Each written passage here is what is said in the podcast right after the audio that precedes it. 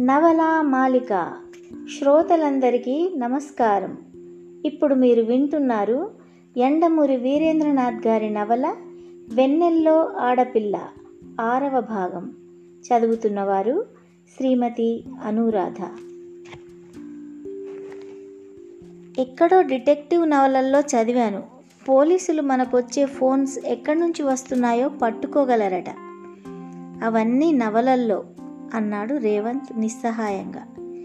లేదు brother telephone tapping system అని ఒకటి ఉందట మనం పోలీసుల సహాయం తీసుకుందాం.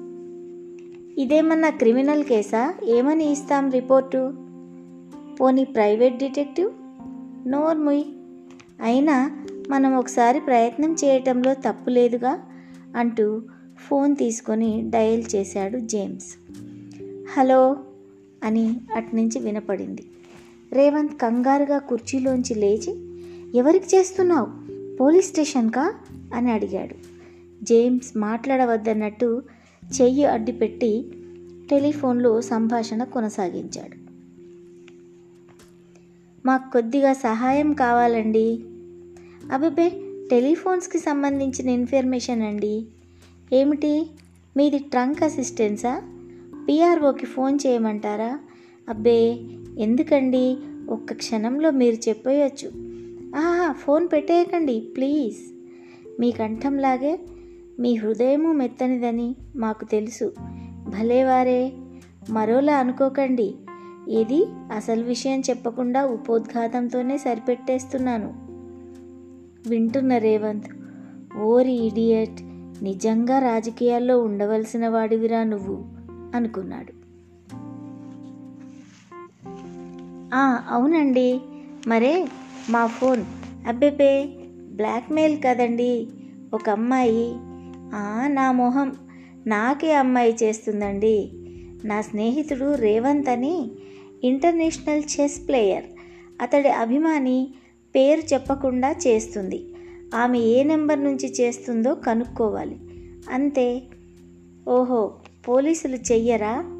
అవునులేండి వాళ్ళకి ఇదే పనా ఏమిటి? అయితే మీ సలహా మమ్మల్నే ఒక ఫాల్స్ కంప్లైంట్ ఇమ్మంటారు. ఎవరికి అడ్రస్ చేయాలంటే జనరల్ మేనేజర్ టెలిఫోన్స్. ఒక్క నిమిషం madam రాసుకుంటున్నా. Thank you. పెట్టేస్తున్నానండి. By the by. మీలాంటి స్నేహశీలులు త్యాగమూర్తులు ఉన్న టెలిఫోన్ డిపార్ట్మెంట్ ధన్యమైనది అంటూ ఫోన్ పెట్టేశాడు. ఫోన్ డిస్కనెక్ట్ చేసేసి సులోచన కుర్చీ వెనక్కి వాలి పడి పడి నవ్వసాగింది. చాలా కాలం తర్వాత మనస్ఫూర్తిగా. ఏమిటి నీలో నువ్వే నవ్వుకుంటున్నావు? అని అడిగింది శైలజ. ఏం లేదు ఎవరికో అసిస్టెన్స్ కావాలంటే చేశాను. ట్రంక్ అసిస్టెన్స్ కాదులే పర్సనల్ సహాయం అంటూ ఫోన్ కాల్ ట్రాప్ చేయటం గురించి చెప్పింది. వాళ్ళిద్దరూ మాట్లాడుకుంటుంటే సూపర్వైజర్ వచ్చింది. ఆమెకి నలభై ఏళ్ళ దాకా ఉంటాయి. స్థూలకాయం. వాళ్ళు మాట్లాడుకోవడం చూసి మొహం చిట్లించి బోర్డు చూడు కాల్స్ పెండింగ్స్లో ఉన్నట్టున్నాయి అన్నది శైలజతో. ఆమె కంఠంలో విధి నిర్వహణ కన్నా హోదా చూపించాలన్న తపనే ఎక్కువగా ఉంది. శైలజ నిర్లక్ష్యంగా తల ఎగరేసి బోర్డు వైపు తిరిగింది. సులోచనకి నవ్వొచ్చింది. శైలజకి ఆమెకి ఒక్క క్షణం పడదు. చాలా రోజుల క్రితం జరిగింది అది. శైలజ వన్ నాట్ టూలో ఉంది. ఆ రోజు ఓ అబ్బాయి ఫోన్లో ఆమెని వేధించసాగాడు.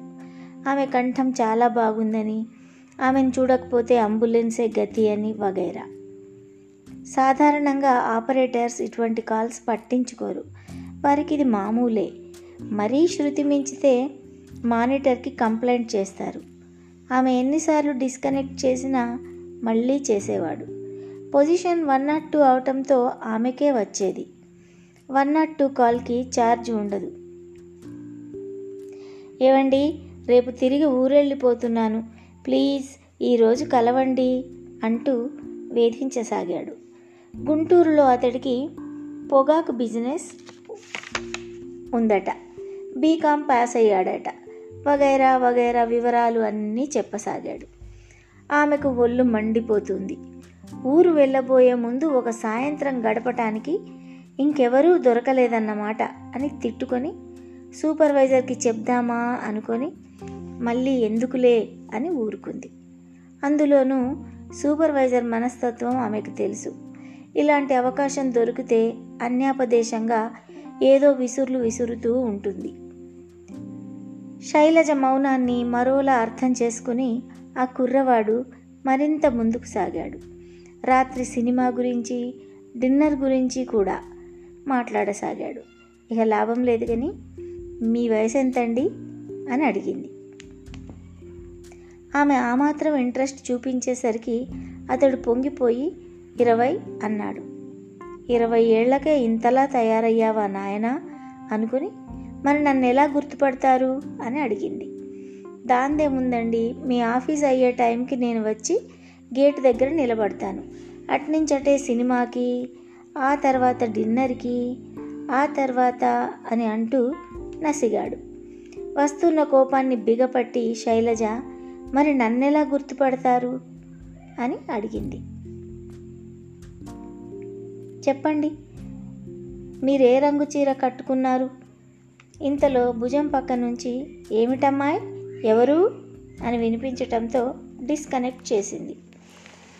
సూపర్వైజర్ మంగళ క్రూరంగా చూస్తూ ఉంది.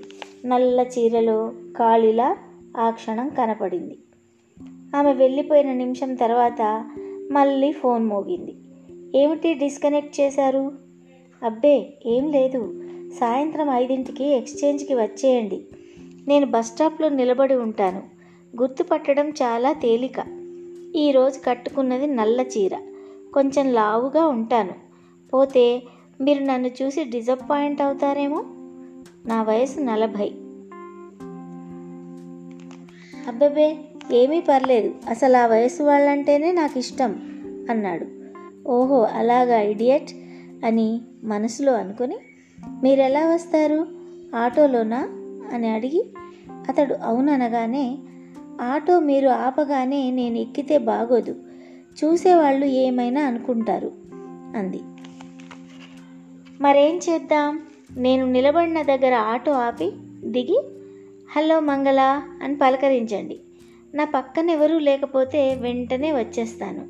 పక్కన ఎవరైనా ఉంటే పరిచయం చేయటానికి ప్రయత్నిస్తాను. మీరు మాత్రం ఆగకుండా పదవై సినిమాకి టైం అయిపోతుంది అని తొందర పెట్టేయాలి. మొత్తం మీద మీరు నాకు దగ్గర బంధువు అయినట్టు చూసేవాళ్ళకి అనిపించాలి. అదేదో నవల్లో హీరో హీరోయిన్ రెక్క పట్టుకుని కుదేసినట్టు చేసినా పర్వాలేదు కానీ మీరు నేను అదే మొదటిసారి కలుసుకోవటం అన్న అభిప్రాయం ఎవరికైనా కలిగిందంటే మాత్రం నా పరువు పోతుంది. అందులోనూ ఆ సమయంలో అక్కడ మా ఆఫీస్ వాళ్ళు చాలామంది ఉంటారు. పర్లేదు అంతా నేను చూసుకుంటాగా అంటూ హుషారుగా అన్నాడు. శైలజకి సాయంత్రం అవుతున్న కొద్దీ టెన్షన్ ఎక్కువ కాసాగింది. జరిగిందంతా సులోచనకి చెప్పింది. సాయంత్రం ఐదింటికి బస్ స్టాప్ దగ్గర సీన్ జరిగింది. సూపర్వైజర్ మంగళ గారు బస్ స్టాప్ దగ్గర నిలబడి ఉండగా ఆటో ఆమె ముందు ఆగింది. మూడో అంతస్తు కిటికీ అద్దాల్లోంచి సులోచన శైలజ ఊపిరి బిగబట్టి చూస్తున్నారు. ఆగిన ఆటోలోంచి ఒక అబ్బాయి దిగి ఆమెతో ఏదో అనటం. ఆమె కంగారు పడి పక్కామె వైపు తిరగటం. ఆ అబ్బాయి మరింత దగ్గరికి వచ్చి చనువుగా ఏదో అనటానికి ప్రయత్నించటం. అబ్బాయి చెంప చెల్లుమనటం. అంతా సినిమాలోలా గిర్రున తిరిగిపోయినాయి. దూరం నుంచి చూస్తున్న ఇద్దరికి నవ్వు ఆగటం లేదు. అంతా అయ్యాక మాత్రం శైలజని సులోచన తిట్టింది. వాడు కానీ వన్ నాట్ టూ సంగతి చెప్పి ఉంటే నీ పని ఏమై ఉండేది? అని. శైలజ నవ్వేసి ఆ మాత్రం రిస్క్ తీసుకోకపోతే థ్రిల్ ఏముంది అంది. నిజమే నిస్సారము నిరాపేక్షము నిర్వీర్యము అయిన ఆ ఉద్యోగంలో ఇలాంటి చిన్న చిన్న అనుభవాలే చెనుకులు. పగటి కన్నా రాత్రి డ్యూటీల్నే ఆమె ఎక్కువగా కోరుకునేది. ఇరుకు గది ఒంటరితనపు జీవితం నిరర్ధకమైన రాత్రి తాలూకు శూన్యత ఆమెని భయపెట్టేవి. రాత్రిళ్ళు పని కూడా తక్కువే ఉంటుంది. ముఖ్యంగా జీరో అవర్ దాటిన తర్వాత.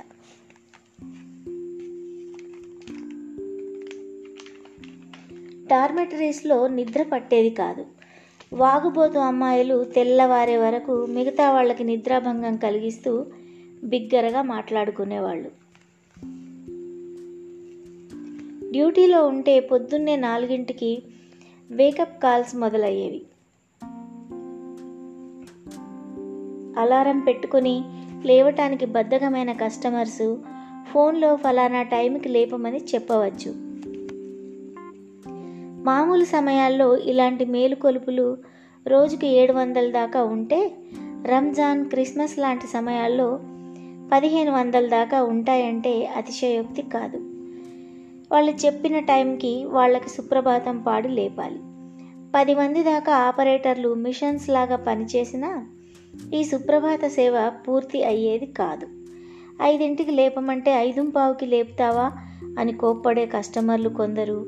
నిద్ర నుంచి లేవడానికి విసుక్కునే వాళ్ళు కొందరు. తాగుబోతులతో ఫోన్ అనుభవాలు గమ్మత్తుగా ఉండేవి. ఒకరెవరో రాత్రి రెండింటికి ఫోన్ చేశాడు. బాగా మందు కొట్టినట్టున్నాడు. నిద్ర పడటం లేదు మేడం. నాతో పాటు మీరు ఎంజాయ్ చేయండి అంటూ అడవి రాముడు పాటల టేప్ ఫోన్ పక్కనే పెట్టి పడుకున్నాడు. గంట వరకు అది మోగుతూనే ఉంది.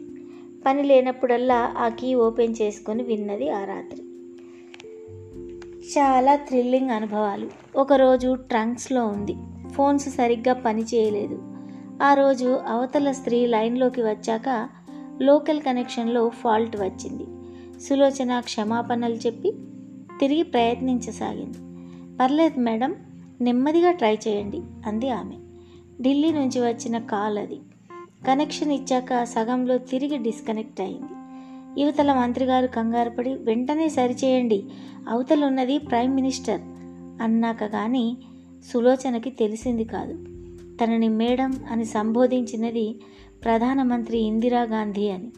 వాళ్ళంతా టెన్షన్ కంగారు జీవితంలో మరపురాని అనుభూతి. డిసెంబర్ ముప్పై ఒకటి రాత్రి డ్యూటీలో ఉంటే ఇక ఒకటే అభినందనల పరంపర.